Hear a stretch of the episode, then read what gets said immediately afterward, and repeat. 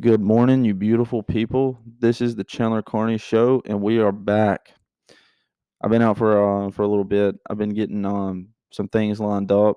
I'm happy to announce that the show is uh, available on Apple Podcasts now. So, for a lot of you out there that are iPhone users that strictly do that, uh, this is a, a, great way for you to listen to the show now.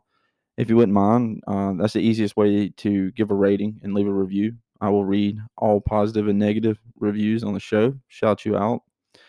We have a loaded show today. Uh, it was a great weekend in football, especially in college football, in my opinion. There's a lot of headlines that are circulating now. We also, I also interviewed um, an analytics guy. I've talked about analytics on the show and how it's kind of changing uh, football. And I brought in Brendan Kent joins us, and and we have a conversation together, and it's really interesting. And so I hope you all give that a listen and and let Brendan know uh, what you think of it, and just tweet him and let him know, you know, hey man, enjoyed it. Thanks for coming on, and read some of his stuff because it it is uh, phenomenal what what he's doing. So without further ado, the podcast begins now. You're listening to the Chandler Carney Show. Brought to you by Air Raid Sports. Now, now, here's your host, Chandler Carney.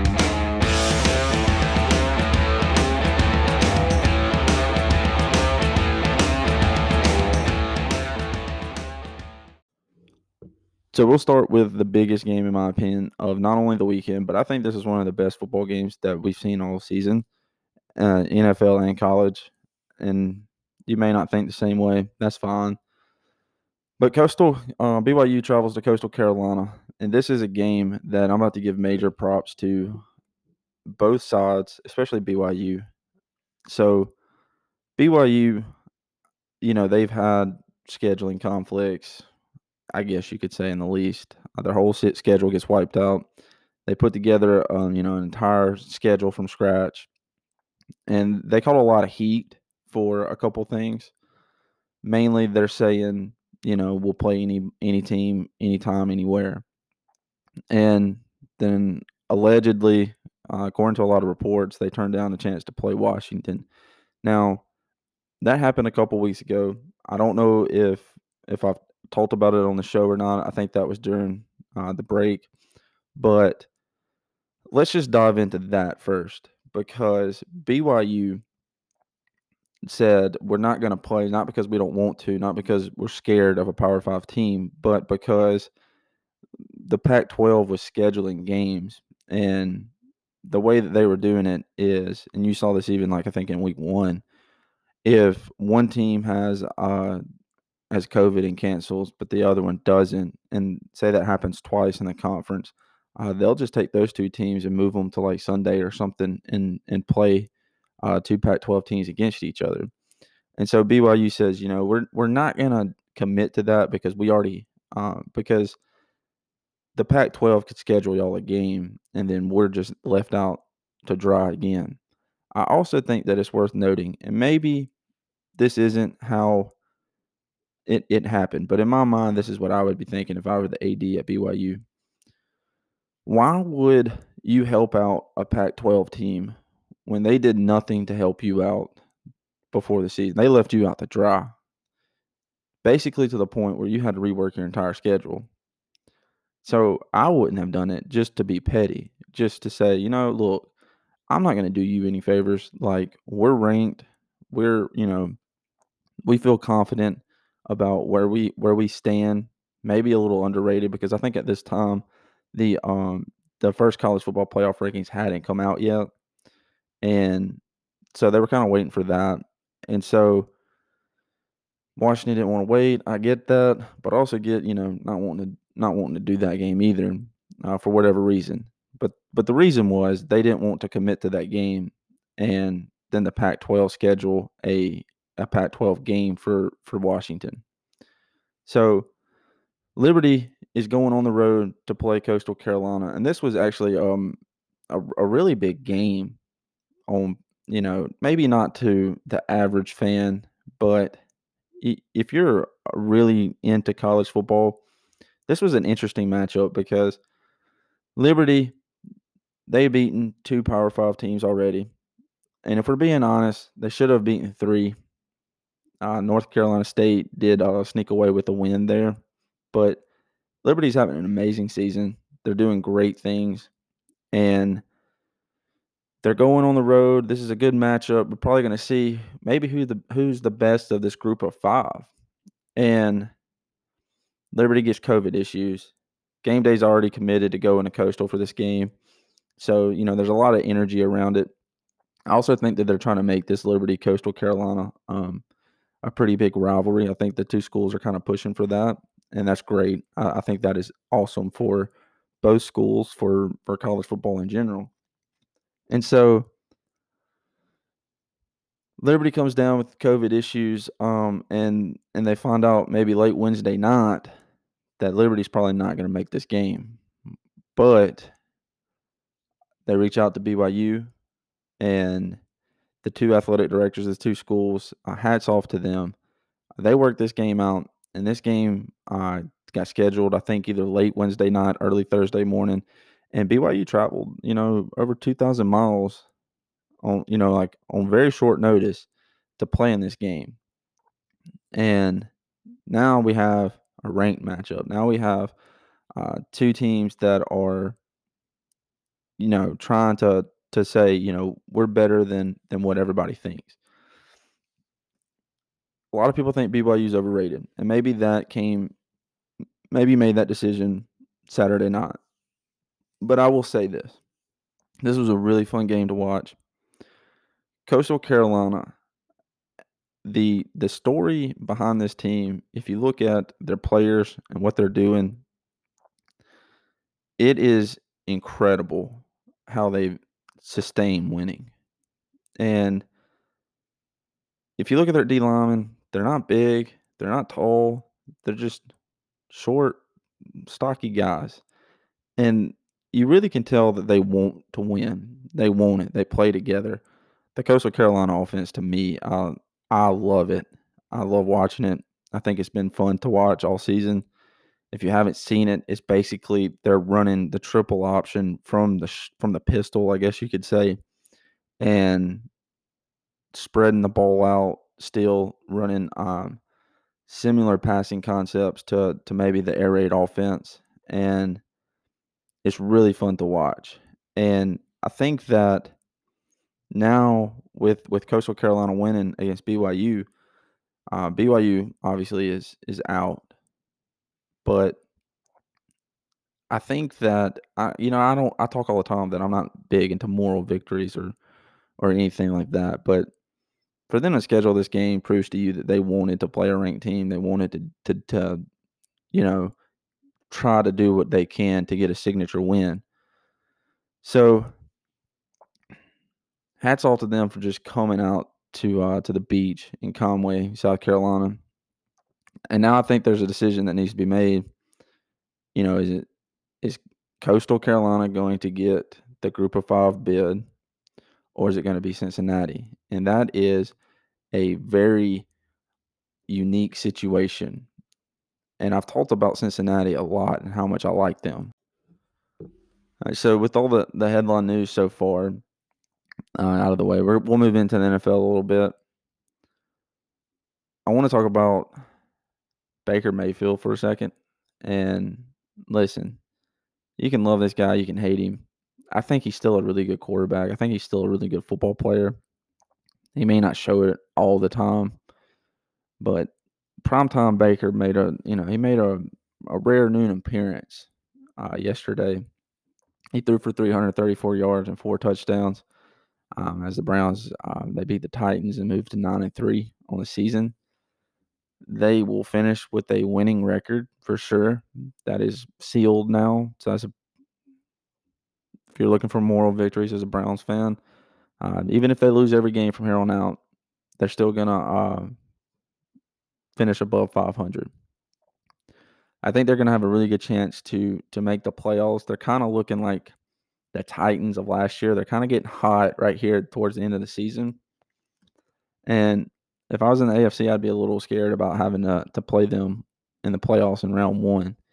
So hopefully they'll stay healthy and Baker will continue to play at this level maybe 334 yards and four touchdowns may not be sustainable for you know multiple weeks, but they're playing good football, and I think that if you're a Browns fan, things are kind of they're finally looking looking good for you. Drew Brees is still out for the Saints, but the Saints are still rolling. They uh, they beat the Falcons, and I think that Taysom Hill has kind of st- he's starting to put himself in the thing in the conversation, saying, you know, maybe Sean Payton's right. Maybe this guy is a quarterback at the next level. He he had a he had a pretty good day threw his first touchdown pass. So hats off to him and the Saints. The offense is looking really good. The defense is starting to play a lot better. And I think that's very key. They're starting to play like they're paid to play. So I think that, you know, they're number one still in the NFC. They've clinched their playoff berth. And hopefully it doesn't end in an absolute heartbreak this year, uh, losing on the last play of the game from a no call or a Minneapolis miracle. So hopefully uh, they'll continue to do better. I think Drew Brees is gonna. I think the earliest he can play is this Sunday. If I were the Saints, I wouldn't play him. I, I kind of sit him a couple more weeks. Um, I still think Drew Brees is a guy. I still think Drew Brees is, you know, he's obviously going to be the quarterback for the Saints as long as he's there, which I think this will be his last year. And maybe the reins will, will get turned over to Taysom Hill. But right now they're playing good football, and I think that they have a really good chance of making run at the Super Bowl. The Chiefs played last night. Uh, I didn't. Uh, I was doing a lot of driving yesterday, so I didn't really uh, get to watch a lot of this game. I did bet on it, and it didn't turn out well for me. Surprise, surprise. I think that the Chiefs, um, they can turn it on when they want to. Uh, Chiefs can turn it off whenever they want to, and it's almost just like they struggle against teams in their division that they shouldn't. Um, they did go back and handle the Raiders, but I think that if you're in the AFC, I think that the Chiefs going up a team like the Browns in the playoffs, if they met in the AFC Championship game, I think that if I were the Chiefs and if I was a Chiefs fan, I would be a little worried. I think the Browns, um, especially if they made it that far and are staying hot, uh, could definitely um, beat them. I think the Titans definitely could. The Steelers, you know, they're playing tonight. They're still undefeated, but I don't know if they're looking great if you actually just dive into their games. Yes, they're winning. Yes, they're doing what they're supposed to do, but at the same time, uh, they they have not had the, the hardest of schedules, and they've had some some pretty questionable wins. So, looking at playoff pictures, um, I think you know the Chiefs and Saints have clinched their their spots in the playoffs. Um, the Steelers obviously have as well it may not be like mathematically clinched yet, but they're going to the playoffs in some form or fashion, even if they lose out.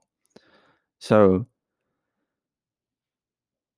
in the NFC, you, you know, early on, I thought the Seahawks may make a run at it, but they have looked very inconsistent.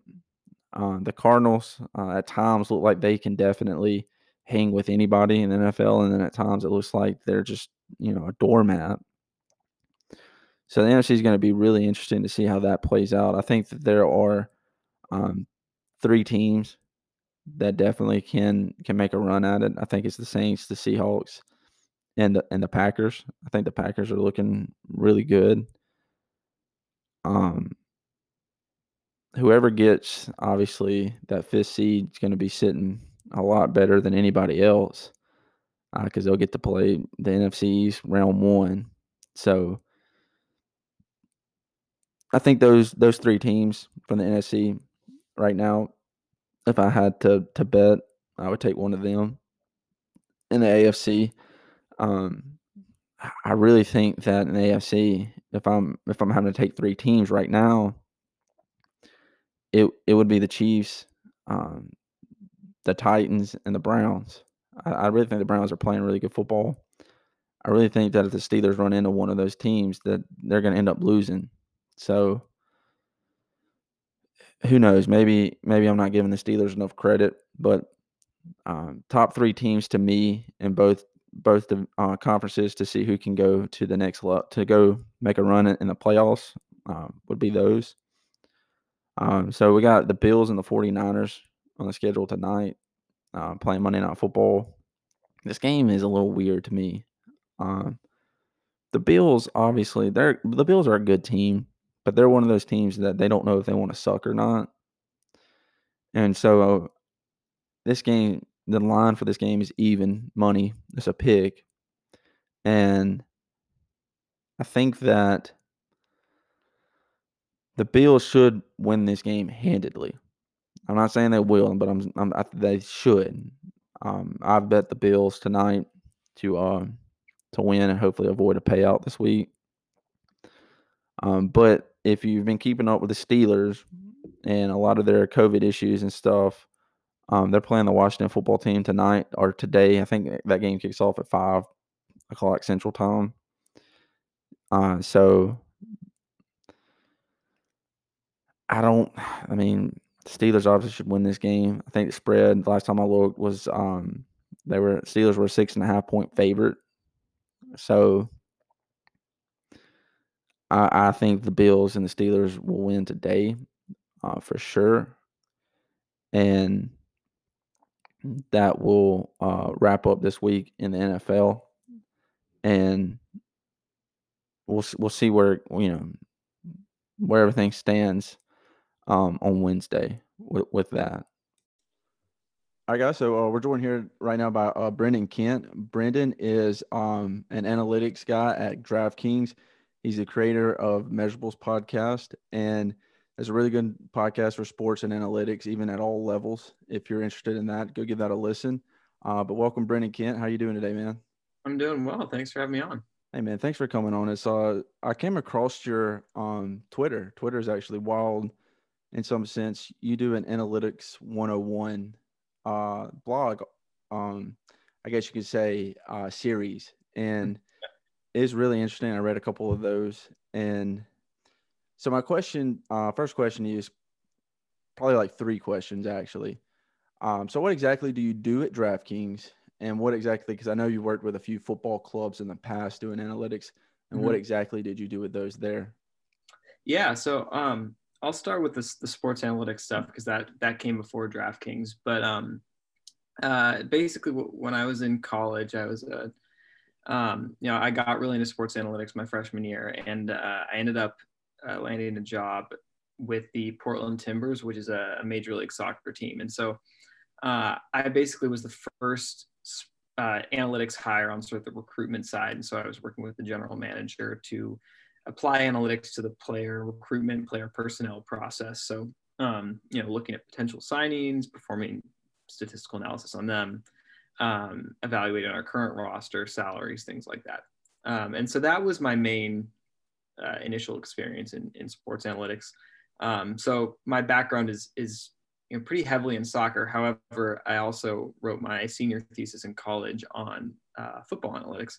Um, on using sort of simulations statistical simulations to analyze different coaching decisions. So things like uh, should you go for it on fourth down? Should you punt? Um, should you go for two? Um, and then some different rule changes like you know how would we change the the distribution of scores in a game if we removed kickoffs and put the ball on the 30 yard line or something like that. Um, and so most of my background in football analytics comes from that side of sort of the simulation um, type approach. And I'm happy to talk a little bit more about that. So that's sort of my background in, in sports analytics. In um, 2018, I started the Measurables podcast, which is sort of, um, like you mentioned, it's sort of an all skill level uh, type of sports analytics podcast that doesn't go too into the weeds on particular like methodologies, not throwing a ton of different math at you. It's more about the general theoretical concepts in sports analytics. And then I, I spend a lot of time talking to people that work in the field, um, sort of an interview format. Um, so that's that's my background in in sports analytics. I guess the team side of sports analytics. Um, but I also have a, a, big interest in sort of the business side of, um, or I guess the the application of analytics to the sports business, and and that's where DraftKings comes in. So uh, when I was graduating from college, I was interested in getting into um, the business side of sports, and I was lucky enough to to land a role with DraftKings. Um, I'm currently a senior business data analyst, and so uh, my role is is basically using it ends up using a lot of the same you know, statistical techniques and methods as I as I did more on the team side in soccer and football, um, but applying them to to business problems. And you know, DraftKings is a, is a company growing rapidly. Um, you know, expanding into the sports betting vertical from you know we were originally a DFS company, and so um, there's a lot of exciting projects and and sort of you know business questions to be answered, and, and analytics plays a big part in answering those questions at DraftKings. And so um, that is that is what I do day to day there. See, a lot of people may not think that that's interesting, but I, I think it's very interesting. Um, where did you go to college at? I went to Harvard. Okay, that's wild. All right. So we got a Harvard business guy here doing analytics. Did you do anything at Harvard with sports analytics at all? Yeah. So you know, I've uh, my my real introduction to sports analytics came because uh, Harvard has a group called the Harvard Sports Analysis Collective, um, and it's an undergraduate club. Although a lot of graduate students tend to drop in from time to time, focusing on on sports analytics, and um, and it's it been around for you know it's probably been around since 2005 2006. Um, but it was one of the first collegiate sports analytics clubs, and, and there's been a lot of others that have popped up since. And you know, we meet weekly to discuss sports analytics. Um, we have a blog. It's, I think it's harvardsportsanalysis.org or something like that. Um, but writing for that blog and, and working with upperclassmen in, in the organization when I was younger was was really my first exposure to sports analytics. It was my first opportunity to to try answering questions with analytics and go through the research process of like, here we're going to pose a question. Like, you know, for example, one of the blog posts I wrote was something stupid like, uh, "Who are the biggest NBA All Star snubs of all time, or the past few years?" And so you ask, you have this research question, and you go through the process of um, developing a methodology to use, and then you write a post about it. And so that whole process, you know, my introduction to that process came through that that sports analysis club. Um, so yeah, that that was my main involvement there, and and definitely a, the launching pad for a lot of the work I've done since.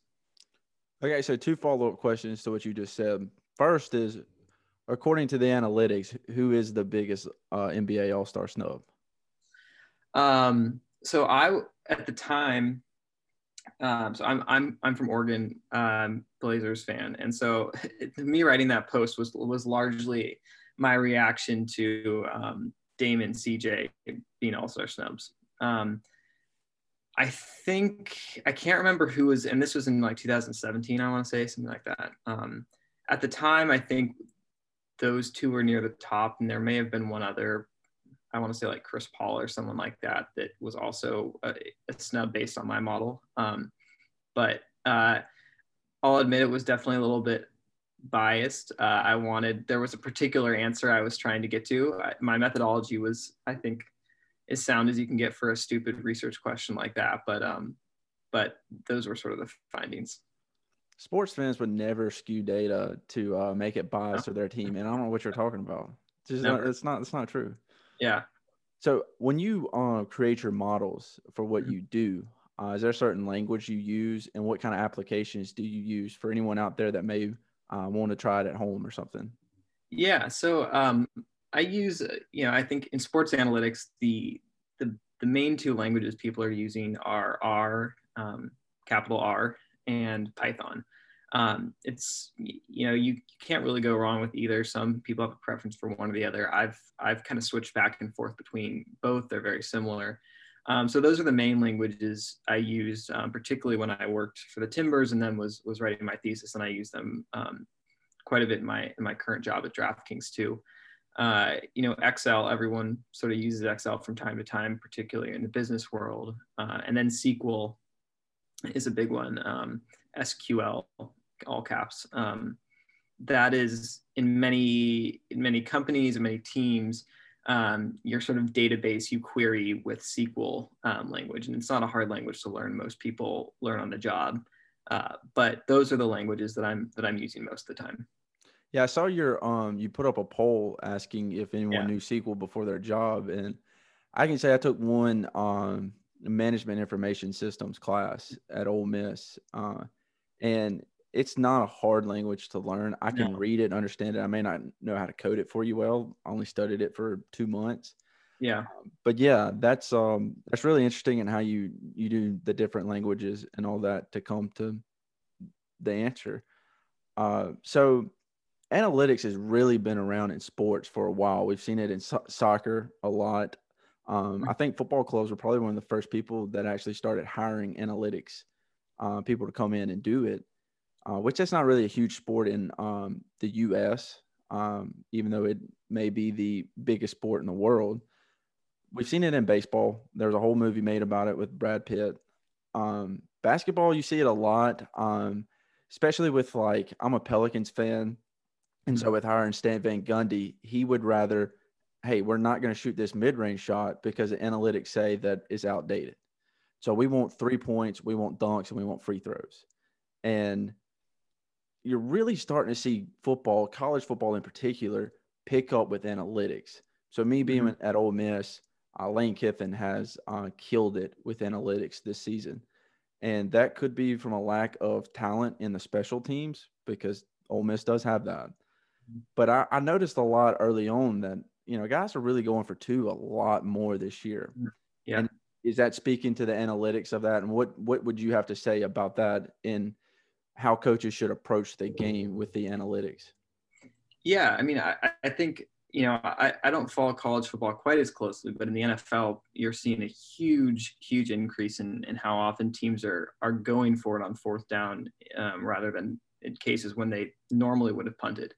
Um, and that that this year even versus you know it's been a trend the last few years but this year it seems like it's gone off the charts. And um, yeah, and and I think it is it is a great sign that that coaches are starting to buy into um, the analytics, and and I think what's important is not, you know, I think one of the reasons that let's say that the reasons that the coaches are starting to do that more is not necessarily because they didn't believe the math before. Um, you know, I don't think it's all that difficult to understand that you should be going for it in these situations, even if you don't understand the underlying math. The problem is that if you're a coach, say in the NFL, and you're being judged on your performance um, and your team's performance in, the short term, you can't take a lot of risks because if you take a risk and it doesn't go well, even if it that was the correct decision, you are going to be judged a lot more harshly than if you made the normal decision and it didn't go well. You know, if you if you go for it on fourth down and you don't get it, it happens obviously um, you're going to get a lot more criticism and, and it's going to look like you made a mistake. Um, whereas if you did, if you punted it like everybody's been doing for, you know, 50 years, everyone's going to be like, well, I mean, he did what he was supposed to do. So, you know, you can't blame him.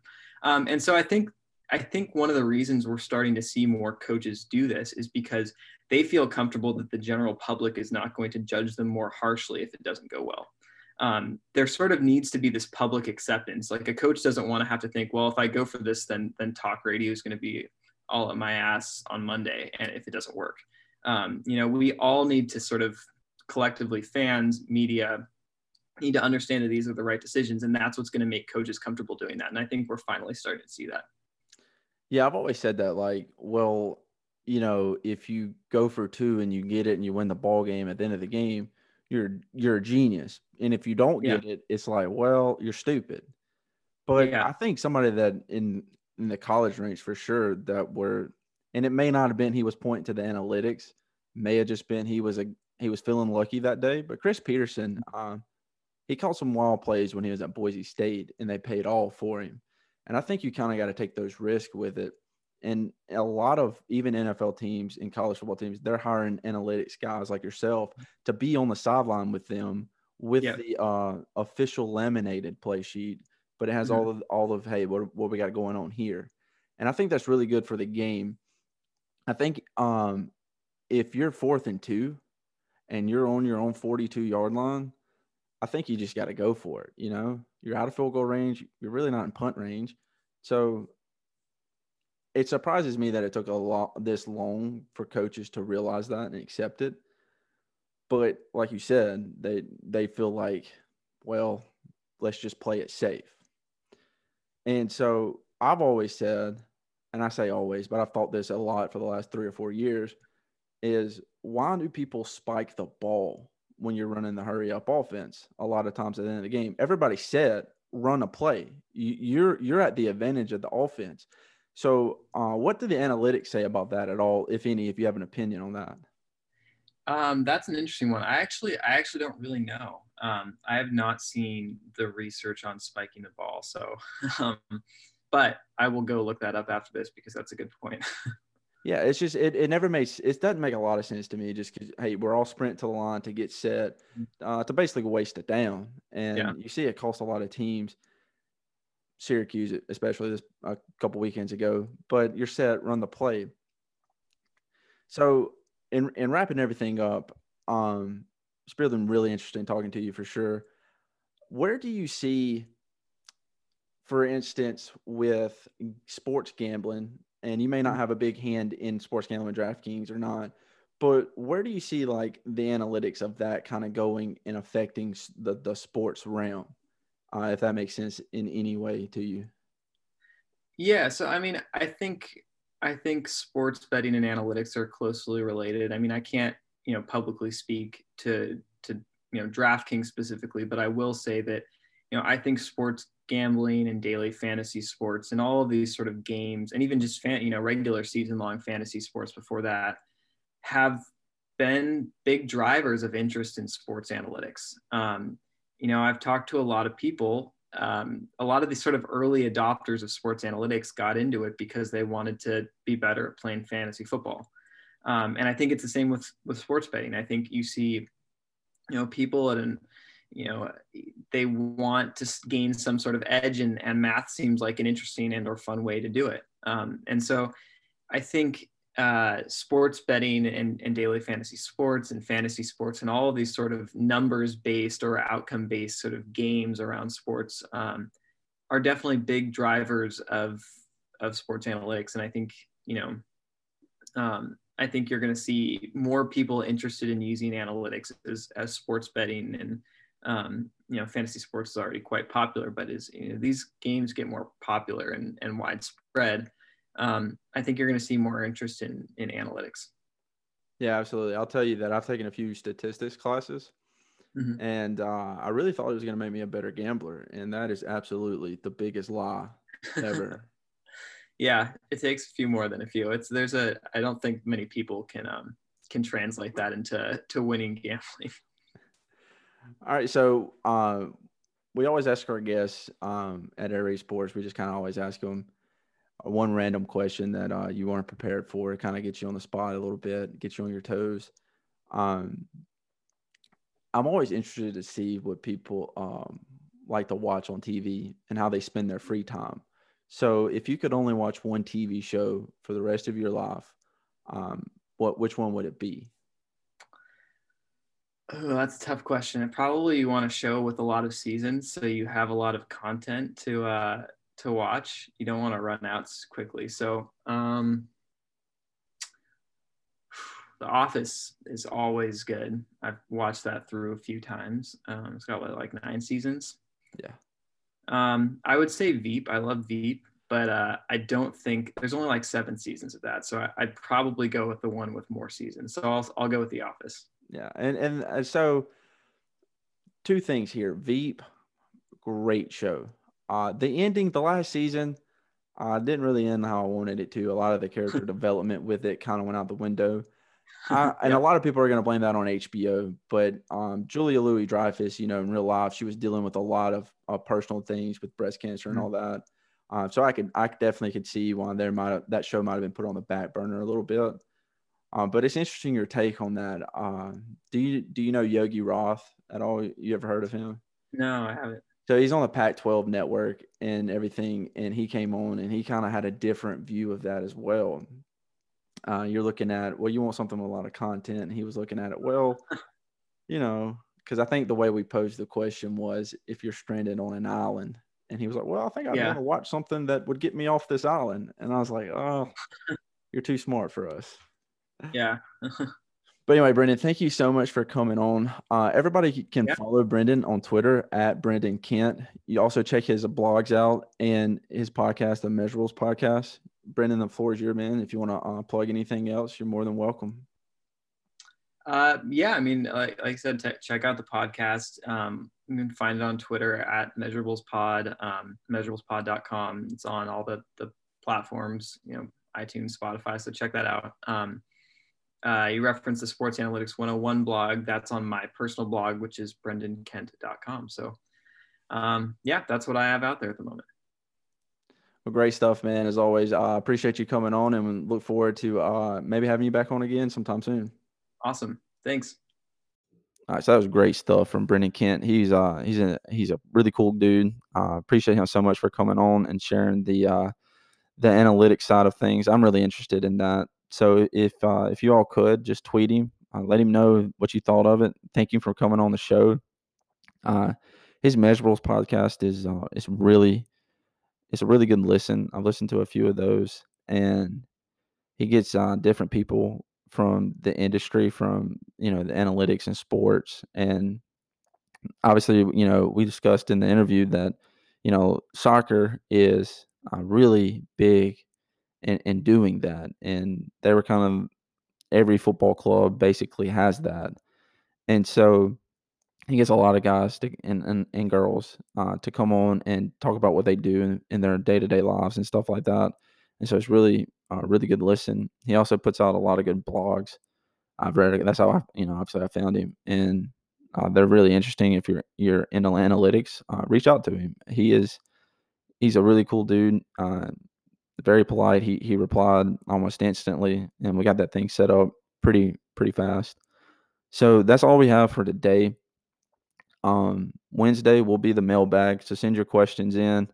I haven't asked on Brady Scott this yet, so um, hopefully he'll say yes. But I'm hoping to have Brady Scott on Wednesday. We're going to discuss uh, the college football playoff rankings that come out Tuesday, tomorrow night, and get his reaction to them. Um, I know he's been bitching a little bit about how crappy the committee is, and if you listen to anything that I that we do, uh, you know I love getting Brady Scott riled up. So stay tuned for that. Um, I hope you all have a great Monday, a great week, uh, we're coming down to the wire here in 2020, and it's holiday season, so uh, just uh, enjoy the holidays. And remember, uh, the show is on Apple Podcast now, so um, please go uh, leave us a review, rate it. Uh, I would greatly appreciate that. I will read all the reviews, positive and negative, and give you a little shout out on the show. And thank you for listening. Thank you for listening to The Chandler Carney Show, brought to you by Air Raid Sports. Follow us on Twitter, Instagram, and Facebook at Air Raid Sports. Be sure to subscribe to the podcast so you don't miss an episode. And while you're there, leave us a review.